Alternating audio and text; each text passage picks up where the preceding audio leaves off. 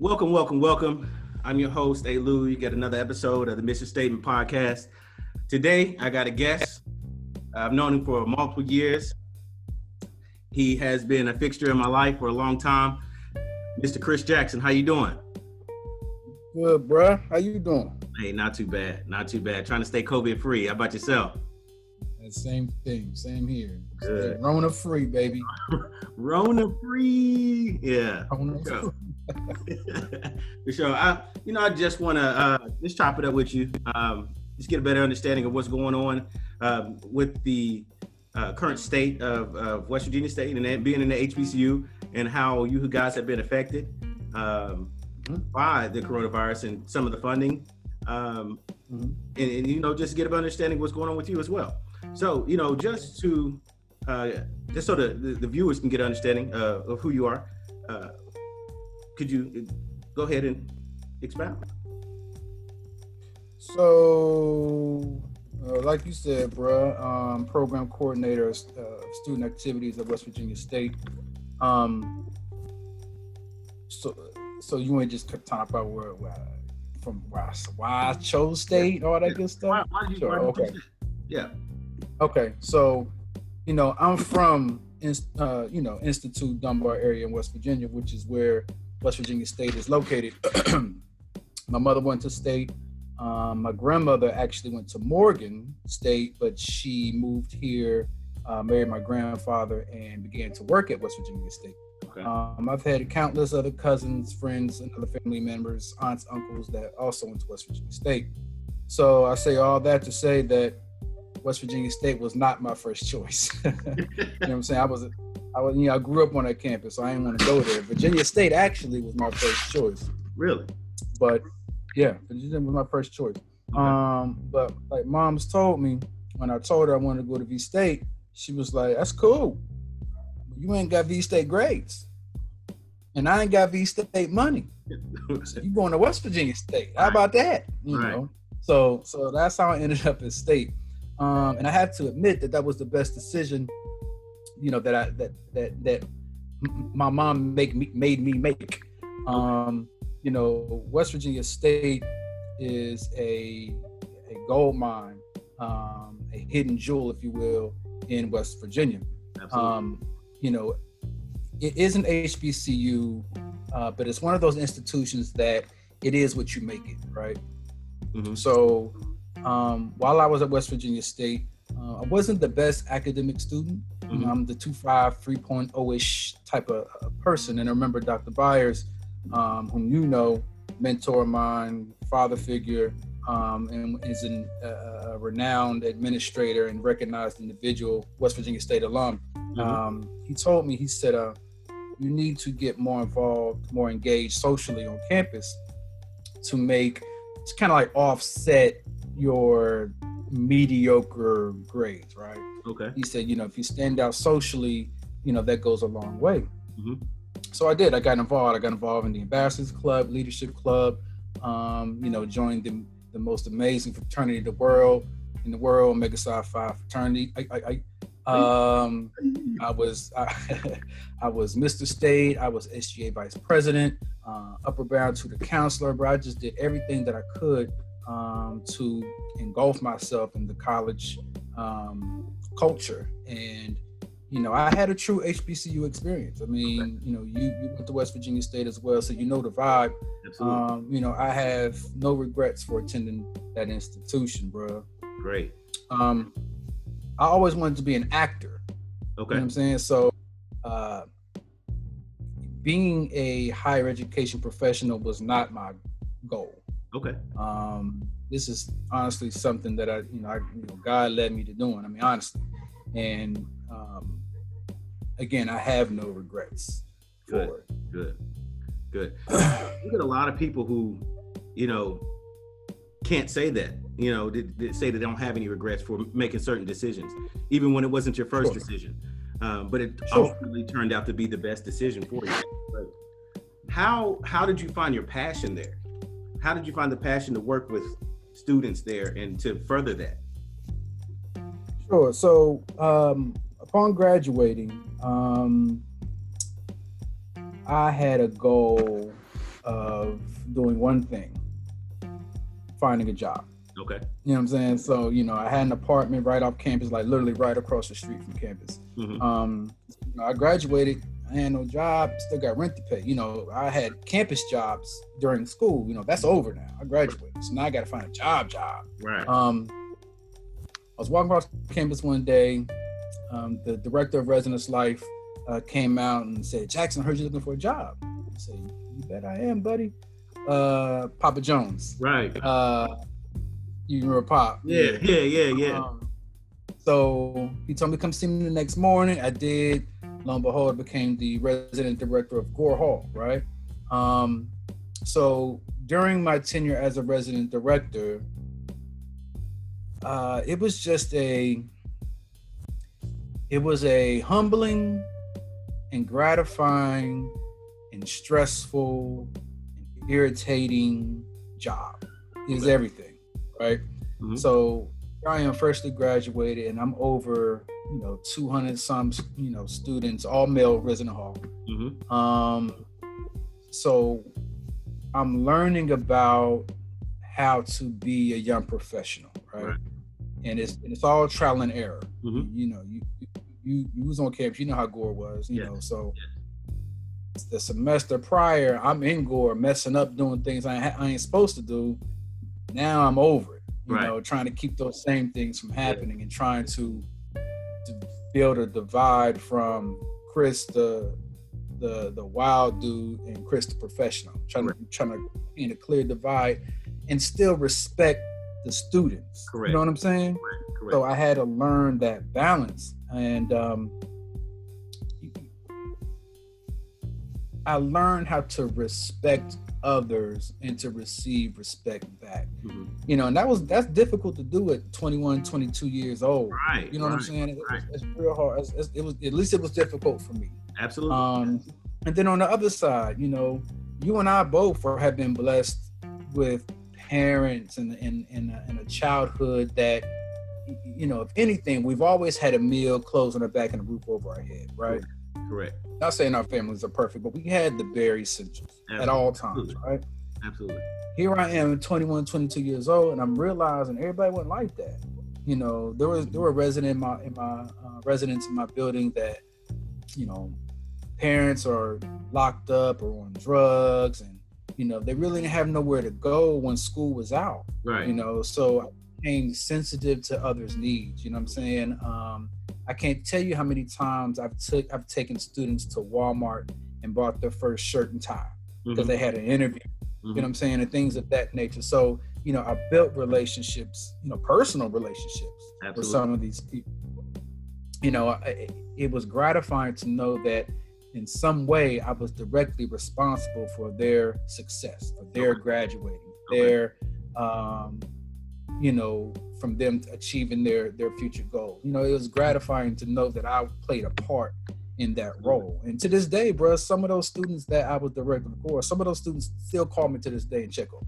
Man, that's good. Um, that's good. So I gained a passion for working with um, students, but in in particular, young Mhm. adults. You know, Okay. I'm saying college age individuals. Yeah. You know, um, at that age, you can teach a student, teach a person um, because of your experiences. I'm able to speak, you know, truth to these students now because I've been to where I'm. I've been there before. right. You know what I'm saying? So, you know, I just found a passion in in, in, in, in doing that, you know, Okay. and developing the young minds uh, of today. Yeah. So, I mean, honestly, I didn't know that you know you had that, you, or that you did that, and that's how you came up. So, my question to you is, how did you become? How, how did you become successful at being a young leader? Because that's what you were. You were a leader Well- at 21. Yeah, I, I appreciate that, bro. You know, that's a tricky question because, you know, some some may view me as a leader, but please know that along that way, bro, I was messing up too. Mhm. You know what I'm saying? I can't tell you how many times as the resident director, I got called into Joey Oden's office. You know, brother Oden. you know, he's the assistant vice president of student affairs at West Virginia State. How many times I got called to his office for me doing something I ain't had no business doing. Okay. Um, but to your point though, um, I was able to be a successful leader hmm because I surrounded myself with those type of individuals. Okay. right?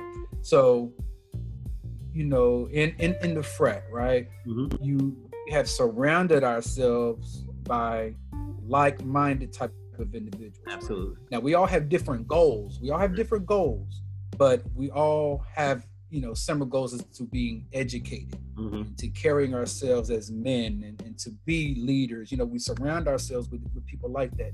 That helps. And then we have, you know, actual leaders, older men hmm that are willing to teach us. You know what I'm saying? So we, you know, I had people like, uh, you know, Dr. Epps, Bobby Robinson, Joey Oden, Dr. Byers. You know, I had these these type of individuals that are that were willing to see me mess up, hmm but correct me instead of throwing me away. You know what I'm saying? So, you know, in my matriculation to leadership, bruh, I learned through my mistakes. Okay. You know what I'm saying? And Yeah. that's and that's key. That's key. They saw something in me that I didn't necessarily see. Right? Okay. Like I said, I, I didn't. I wasn't striving to be no higher ed professional. You know what I mean? Um, but clearly, they saw something that I wasn't at that time recognizing. Okay. So the fact that I had surrounded myself by a group of group friend, a great a group of great friends. I also had mentors that Okay. were willing to, um, you know, help you out and, and lead you in the right direction. first exactly. Absolutely. I mean, that's great because, you know, we as black men don't have very that many mentors. You know, we don't know how to search for them or we don't know how to attain them. So I want you to expound on the, the importance of conversation, uh, the importance of having the conversation with somebody to build that rapport with them and how it has led, how- it has helped you um, you know, maneuver in today's business, in today's school. Sure. So, you know, in any in any facet of life, hmm communication is key, right? So, I'm a, like with my relationship, you know, I'm married now, right? Right, In my progression to being a better man, right, right. I learned I learned how important it was to be able to effectively communicate with my partner, Okay, right? Okay. So you know, we me we as men typically aren't verbal. correct. You know, we don't we don't really just open the chest up, expose the heart, and then it- just let it all out. We don't do Correct. that. correct. You know, um, but I've learned that if you want to be in a successful relationship, Mhm. you have to be able to communicate. Absolutely. And I think that goes for anything, not just relationship. That goes for you know professionally, Mhm. whatever, personally, socially. You have to be able to effectively communicate. Okay. Um, and I think that it's something that you know we're losing. You know, we're more fingers. yeah. Yes. We don't like to, we don't like to talk. You know, I tell people all the time, don't send me 14 pages of text message where you can call me and spend 30 seconds saying that same thing. I don't do that. You know, call me. Correct. It's work, text them. And then all the time, you know, I'll be having mis, you know, uh, misspelled words and all that. Be looking all uneducated through my text. I ain't got time. You know, Absolutely. so Absolutely. I'm a person. You know, I'm a, uh, I'm an extrovert. I like to talk. Correct. You know, I like to. I need to see you. I need, I need to be able to communicate. Correct. Um, um, so and and that, and again, that goes for any aspect of life. Uh, so when it comes to my matriculation into professionalism, it was just a matter of me being able to articulate, you know, what I was thinking or feeling or experiencing to people that could relate. You know, so if I had a question about something that happened professionally at work, I would I would call Dr. Byers, I would call Joey Oden, I would call Bryce Casto, and see what they thought. You know, get their opinions on things, and and and and take those opinions and, and, information and apply it to life. You know what I'm saying? Um, so I mean that's the, that's the best way that I can answer that question. You know, we have to be successful. You have to be able to effectively communicate. Okay. So with this, with the current state we're in with the coronavirus, that will hinder some of our communication with others. Um, mm-hmm. So how is that? How has that hindered your communication or the school's communication with the students or with the staff? Some more COVID. How has that affected it? Correct. Yeah, that's a great question, bro. And I know that's a that's a um, question a lot of people want to know the answer to. So quite frankly, that's, that's the answer a lot of schools want to know the answer to. Right. And I want people to also always remember that, you know, a school's successes or failures during this pandemic, you know, you got to be careful about really pointing the finger, you know, because there's no blueprint to, to how to maneuver through this pandemic. You know what I'm saying? This is the first time this has happened to us in a lifetime, right?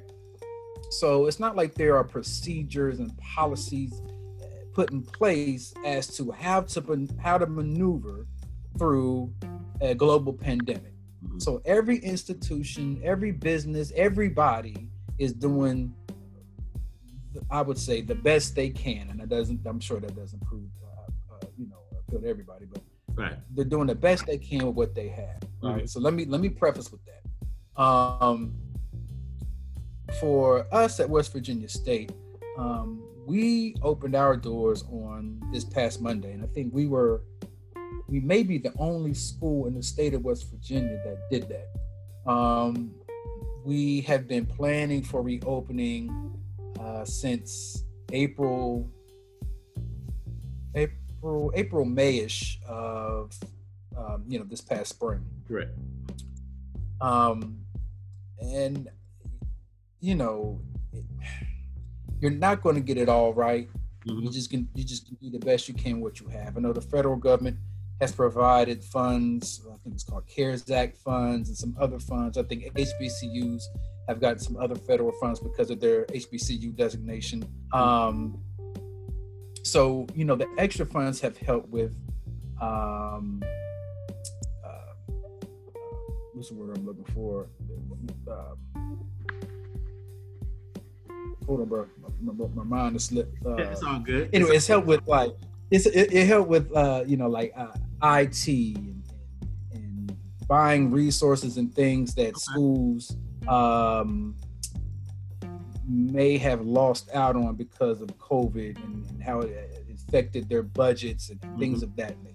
Okay. I think people have schools have managed to um, adapt you know, a lot of places that didn't have online classes now have online classes. Mm-hmm. Zoom and Microsoft uh, Meet and Google yep. Meet, mm-hmm. all those things. Um, those have become uh, household names and vital resources Absolutely. for just about every institution at this point. Absolutely. You know what I'm saying? So it, it it it has affected us all in a mean of convenience, I think.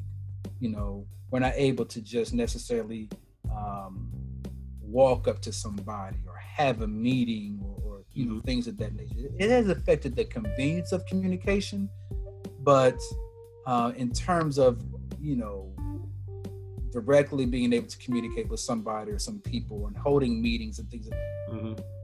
we're still able to do that. It's just not as convenient as it has been. Okay, because I'm the same way. Like I sending an email and a text, it's okay.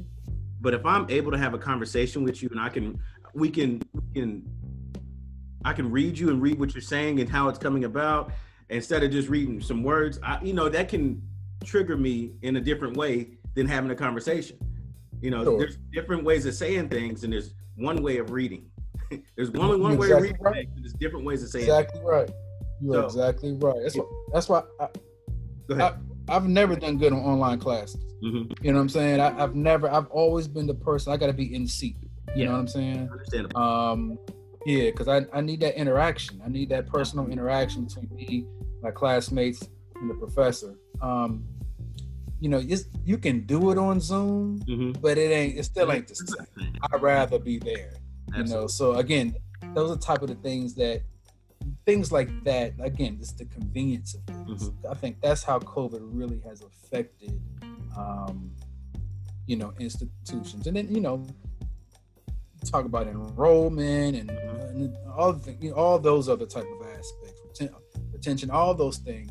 Sure covid has affected. There are some institutions that won't be able to recover from this. Absolutely. You know it, it's a matter of fact um, and that's very unfortunate. Um, hopefully that that you know hopefully West Virginia State will be able to uh, weather this storm mm-hmm. and mm-hmm. um, you know come out bright on the end. But you know we'll see. We'll see. So I know that we. Go ahead. Go ahead. Go ahead. Well, are there any types of uh, rules and regulations that are uh, put in place to help protect the students that are there? Sure. So you know, I'm I'm I'm over student activities, right? So the 95% of what we do now on campus is virtual. Okay. Um, and I have to commend the companies that you know we, we we used to contract for doing events like um, you know game shows on campus and mm-hmm. um, you know a lot of things that we had on campus. They're now doing virtually. So you know companies have adapted in, in to, to to the needs of colleges. Um, um, you know you see social distancing signs and stickers on the ground all over the place. Masks.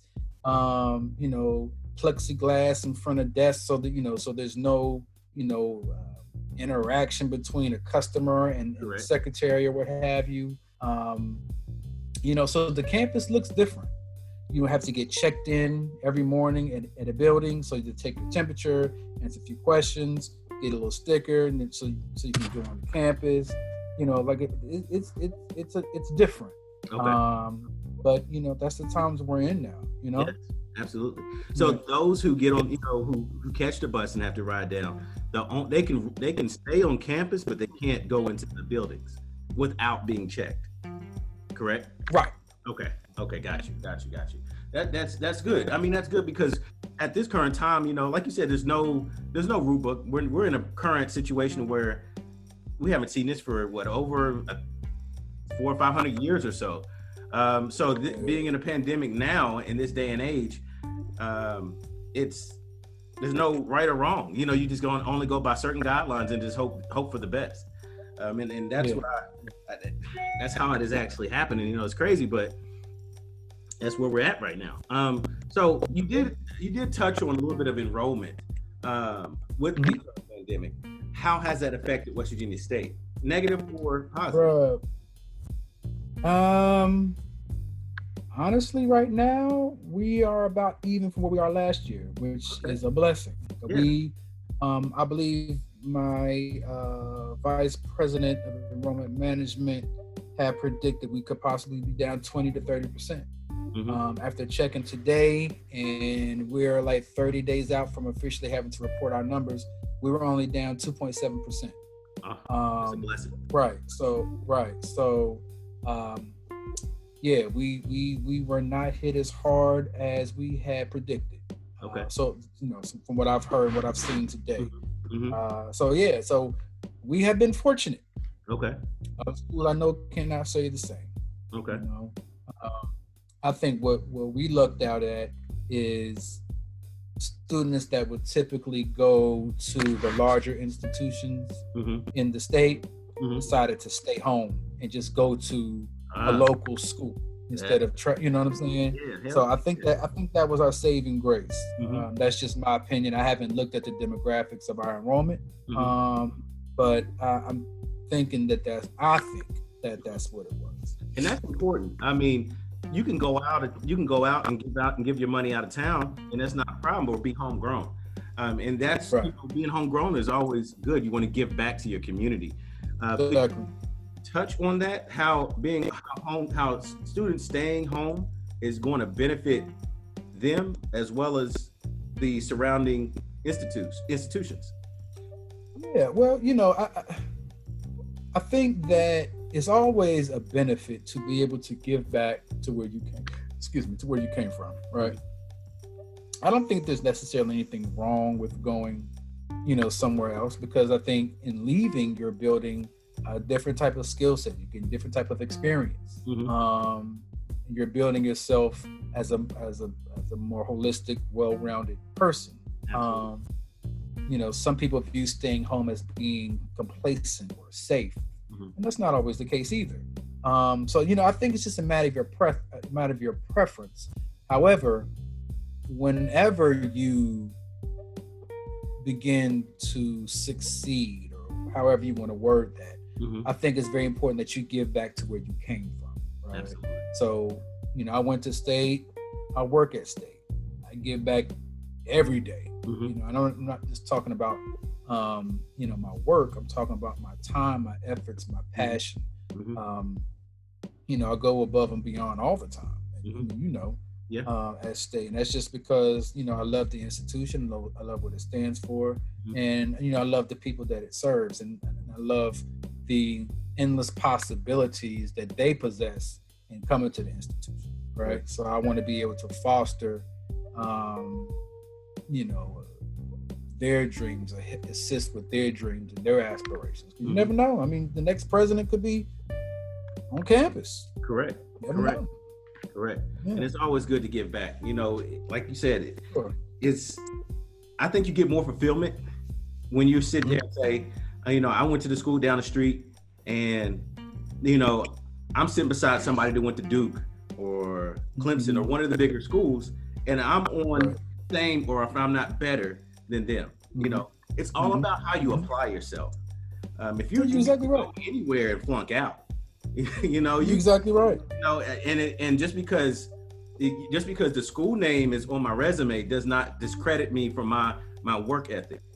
And I think that a lot of people don't understand that aspect because whenever you know they're so caught on the name, I'm at Cornell, I'm at I'm at uh, Harvard. Now, granted, those are some great business schools, and they can probably have the best resources possible. I, I can almost guarantee it.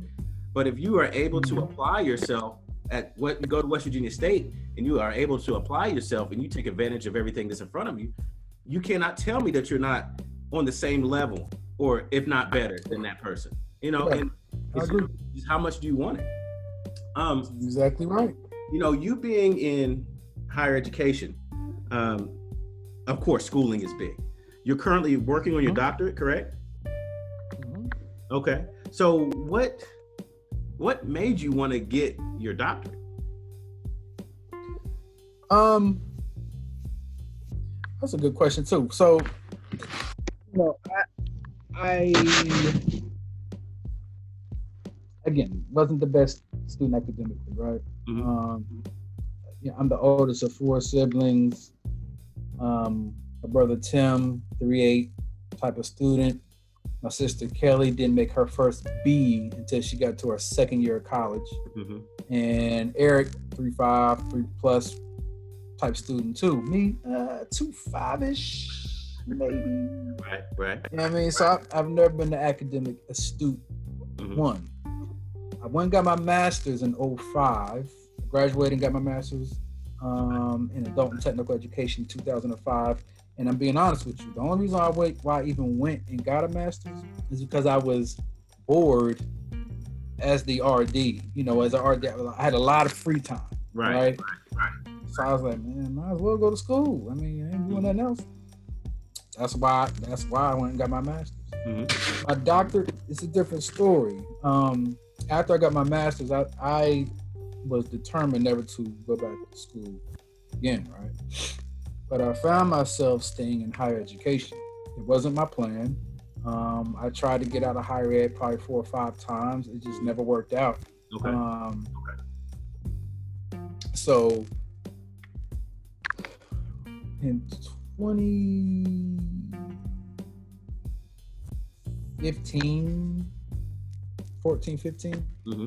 I started to uh, my pursuit for a doctorate. One, I wanted to challenge myself. It was a personal challenge. Mm-hmm. Um, again, I told you I wasn't an ac- academically astute type of indiv- individual. Um, so I wanted to challenge myself. And two, I realized that higher ed is where I'm going to be professionally. This is this is what I'm doing. This is what I'm going to do. Unless God just picks me up, turns me around, puts me in a different direction, mm-hmm. uh, this is where I'm going to be. And I know that as a black man in this field, I need that terminal degree in order to progress, right? Absolutely. So it's just true story. So I'm taking the MAT, the Miller, the Miller Analogy Test. It's an entry test. You know, I could I take the GRE or the MAT. The GRE was a couple hundred dollars. And it was like four hours long versus the MAT was a hundred dollars and and it was an hour long, right? Okay. So I took the MAT, bro. It's one of the hardest tests I ever took in my life, bro. I took that test six times. Mm. You know what I mean? Took that test six times, bro. And I was on the cusp of pad of getting the needed grade each time. So I forget the score needed, but let's say I needed a score of 100. Right. I was getting like 98, 95, 96. Like I was right there every single time. Yeah. So so much so that I called Marshall. I'm, I'm, I'm, I go to Marshall University. hmm Um, I went to I called Marshall, the office, and I was like, "Do y'all, you know, accept on a probationary status?" Da, da, da. They was like, "Nah, you gotta get the grade." So I was like, "All right." whatever." So after the sixth time, I'm, I'm heated. Bro. I, Mhm. I go to my mom's office. I'm like, "I'm so sick of this. I can't do it." Ah. And she was like, "Boy, shut up." She, you know, you know, when it's when it's going to happen, it'll happen. Like, stop. You know, what God has for you, nothing can take from you. Just chill out, take a break, relax. It'll happen, right? That was like 2014, 2015. 20, what's this, 2020? We're in So 2017, Uh-huh. 2017, 2016, uh, I'm at work. I get a call on my phone. Some lady named Kelly on the phone from Marshall's like, um, going through your file and I don't know what you have the grades.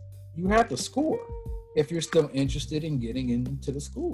Mhm. I was like, what? She, you know, so long story short, she didn't, I don't know what happened Right. but I actually qualified. I ain't questioning God, bruh, but I, I got the school. so um, I reapplied, Mhm. interviewed, got in the program. Wow. And academically is, you know, one of the most challenging things I've ever had to do. Okay. Um, writing this dissertation has proven to be the most difficult thing academically that Mhm. I've ever done. It is a slow grind, at least it has been for me. Mhm. Um, but you know, it is obtainable, and you know, I plan to graduate sometime this semester unless something goes terribly wrong. Okay. Um, I hope to be done, you know, this semester. So, yeah, bro. I just, you know, again, it was a personal goal, and it was a goal that I know that I, I needed to obtain in, or, in order to matriculate in, in Okay. my field, progress in my So- field. Just you know, listening to your story, it's it's very interesting because there is a reoccurring theme. It's perseverance, family, Mhm. and God. Because you persevere throughout your life whenever there's ups and downs, whenever there's uh, roadblocks, or in your case with, with, with your test, you've taken it six times, and m- miraculously they say, "Well, you've got the grade." Um, could you could you expound on the importance of persevering through your storms and your shortcomings? Bro, you know, I, honestly, that's kind of how me and my siblings were raised. You know, Okay. anything that we started, my mom would never let us quit. So, Mhm. um, you know, I go out for football. Right, you can play, but you, you don't don't think you're gonna quit. Right. You know, um, so there's nothing that I've ever done that I that I quit. You Mhm. know, so persevering was something that was instilled in me and my siblings at a very early age. Um, and then, you know, me and my personality, bro, I'm just kind of the determined type of person, also. Right. Um, you know, if you want me to do something, tell me that I can. Mm. You know what I'm saying? I mean, that's just that's just you know that's just that's just me, bro. Um, and you know, quitting. You know, we you know we we we went through the membership intake process.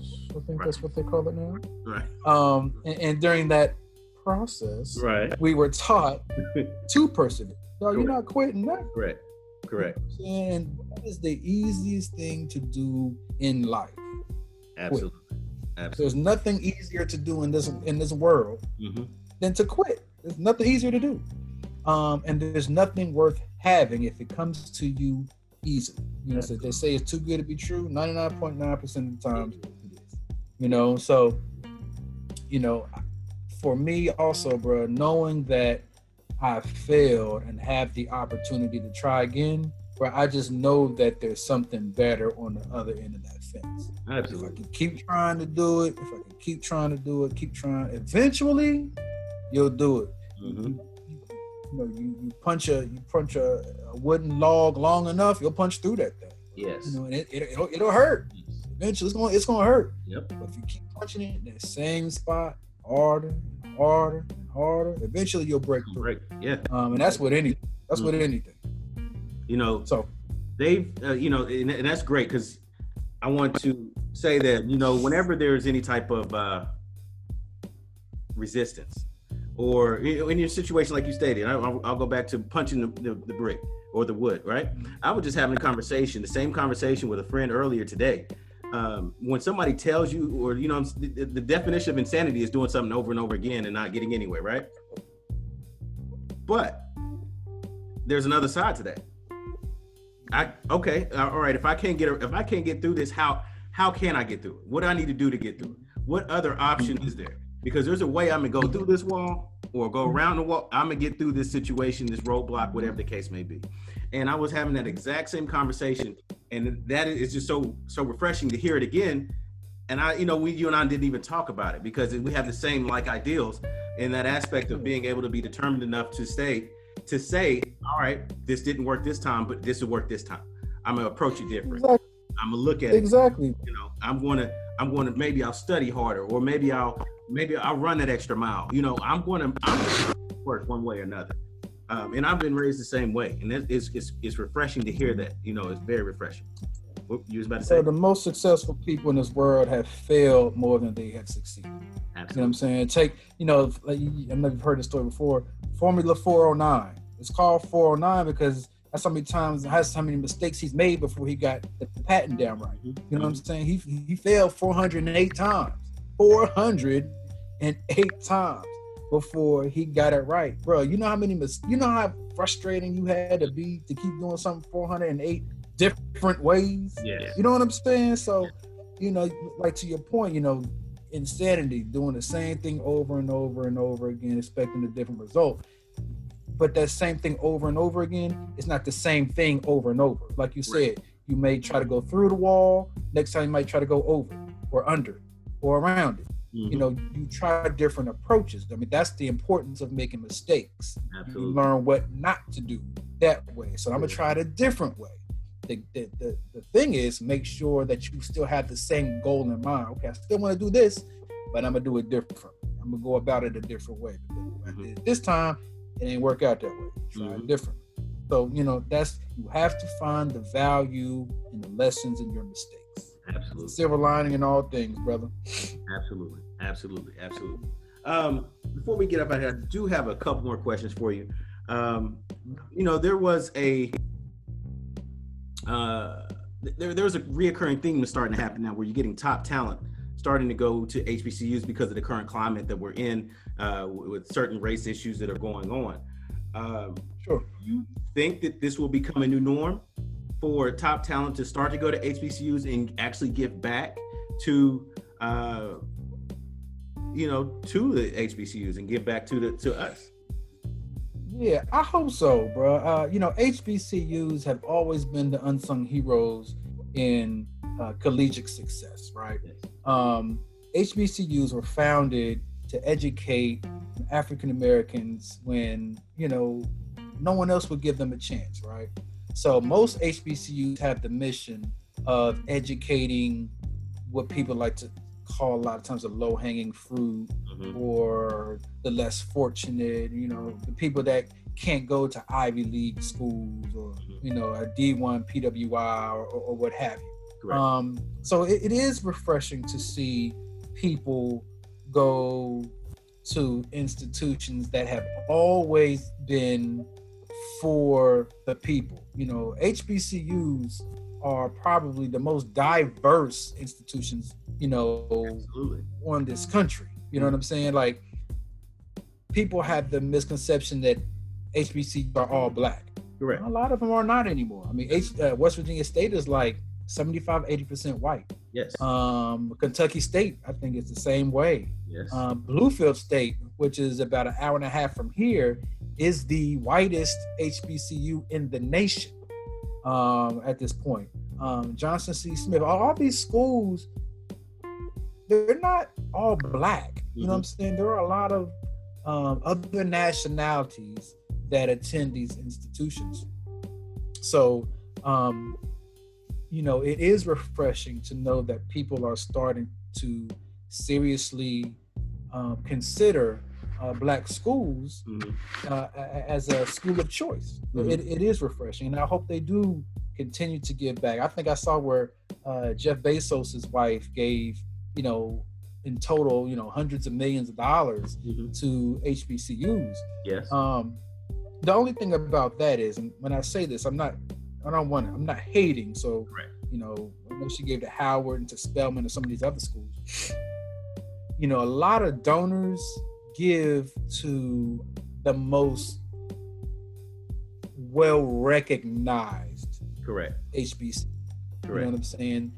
You know, Howard is always top of the list. Mhm. Hampton always top. Mhm. You know, Morehouse. All, these schools are always top of the list. Um, There- uh, you know, just- in just schools like Just expound on that. we- Right. Uh, uh, Robert F. Smith. He's a real estate investor. He's one of the. He's like a billionaire, and he donated like 34 million, I think, to Morehouse to get them out of debt. If I'm not mistaken, it was Morehouse to get them out of debt, and now they're debt free. Okay.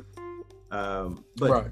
go ahead and what you were saying. Just I just wanted to. No, you know, and, and I know a lot of these schools have these type of prestigious alumni that alums that could give those type of millions. But then when you have again like these random celebrities, millionaire billionaires that give back, you know, a lot of the smaller HBCUs are never recognized in those financial contributions, that those philanthropic efforts from others, they don't necessarily trickle down to the less known, Mhm. you know, black schools. And those schools really, really, really, really, really, really need the funds. Mhm. Um, so you know, it, it is disappointing to see that type of money being spread around, and it n- never really trickles down to you know those type of institutions like West Virginia State University Mhm. that could really benefit um, from that money. And you know, I, I know Howard has something like a twenty, maybe a twenty thousand, more or less. I don't forget. I forget what their enrollment is, and I know they have a, a large enrollment. West Mhm. Virginia State's like three thousand, Mhm. uh, three to four thousand. So we're a smaller school, but that's still three to four thousand lives um, that could be positively affected by, you know, those robust philanthropic um, efforts Mhm. from, from, from from the people. Okay. So, how do you get people to, or or or those those who have the money? How do you get them to give back? Um, you know, just to because some of them, some people aren't even haven't even attended the school. They just give back to that school. So, how do you get the Right, right, right. of some of the major donors to give back to to a, a smaller institution? I, you know, I, I don't. That's a good question. I, you know, we have um, individuals on campus that do the fundraising. You know, Mhm. they they take care of that aspect of it. Um, I've never had an experience with a, with fundraising. I've never been a part of a fundraising campaign. Um, so I don't really know what it takes to go out and secure a donor and to Mm. get this and to get that. You know, I, I don't know what it takes to do that. You know, um, never been a salesperson really. Right. So I don't know if I'll be the right person to even do that type of stuff. But yeah, there are people on our campus um, that actually go out, seek out donors, and um, retrieve those type of funds. Mhm. I, I'm not familiar with that process. Okay. Okay. Understandable. Understandable. Um, just one more question here. You know, just uh, some new news. Um, Miss Harris, uh, Kam- Kamala, Kamala. There you go. I can I can never say her name right. Kamala Harris. thank You know, she Kama, Kamala. love. That's it, bro. That's it. That's it. Is it? Is it? So That's it, bro. Hey, so it, I mean, it's a first off, I want to tell her if she if this even reaches her, hey, congratulations. How do you feel uh, about her being nominated to be or being appointed as uh, Biden's running mate? How how important is that for the black woman? And that's a yeah, um, you know, it's uh, it's big it's big on so many different levels, right? So we're in the middle of, uh, you know, this whole reckoning in America about racial injustice. Um, you know, Black Lives Matter movement is, is front page now. Um, racism has been exposed.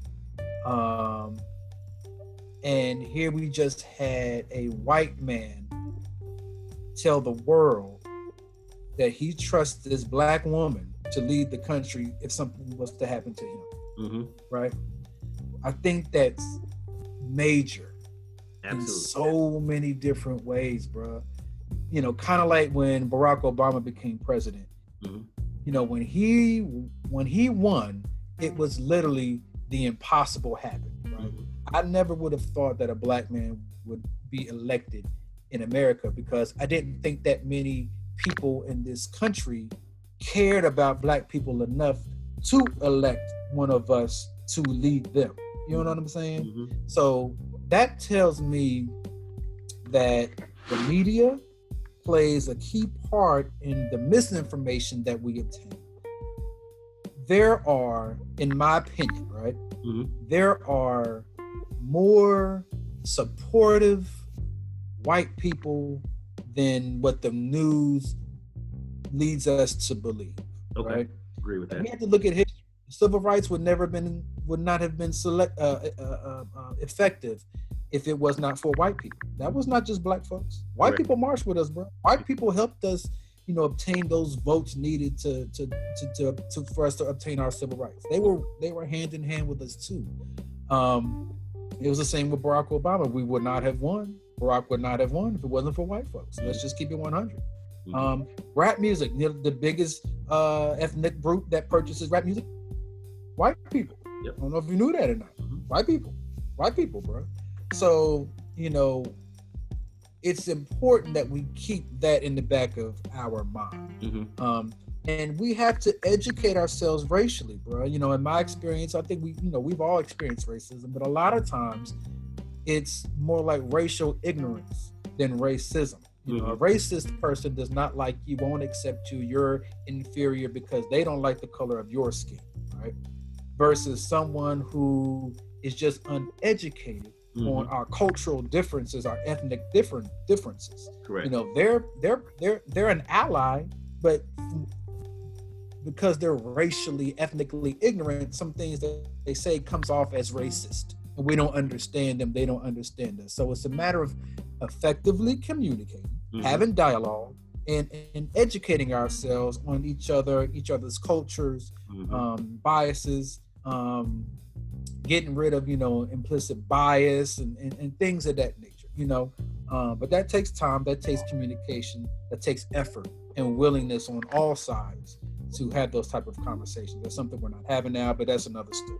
Right. Um, but Kamala, like Barack Obama, I think she is just a, a, a beacon of, of hope, and, and, and, she she she inflates this upcoming generation of Black women mm-hmm. with endless possibilities, mm-hmm. and mm-hmm. um, you know, she she just she just puts that hope back in hopelessness for a lot of people. You know, and I'm talking about black and white people. I mean, she's the first.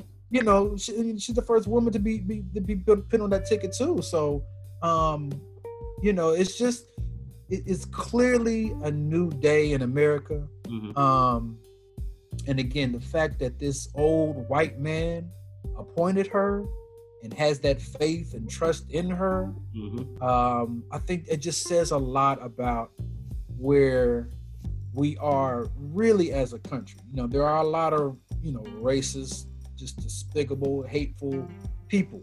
in this world. A Mhm. lot of them are leading this country as we speak. There's a whole nother story. I'm not gonna get into that. Um, We, we But- yeah, we ain't gonna do that.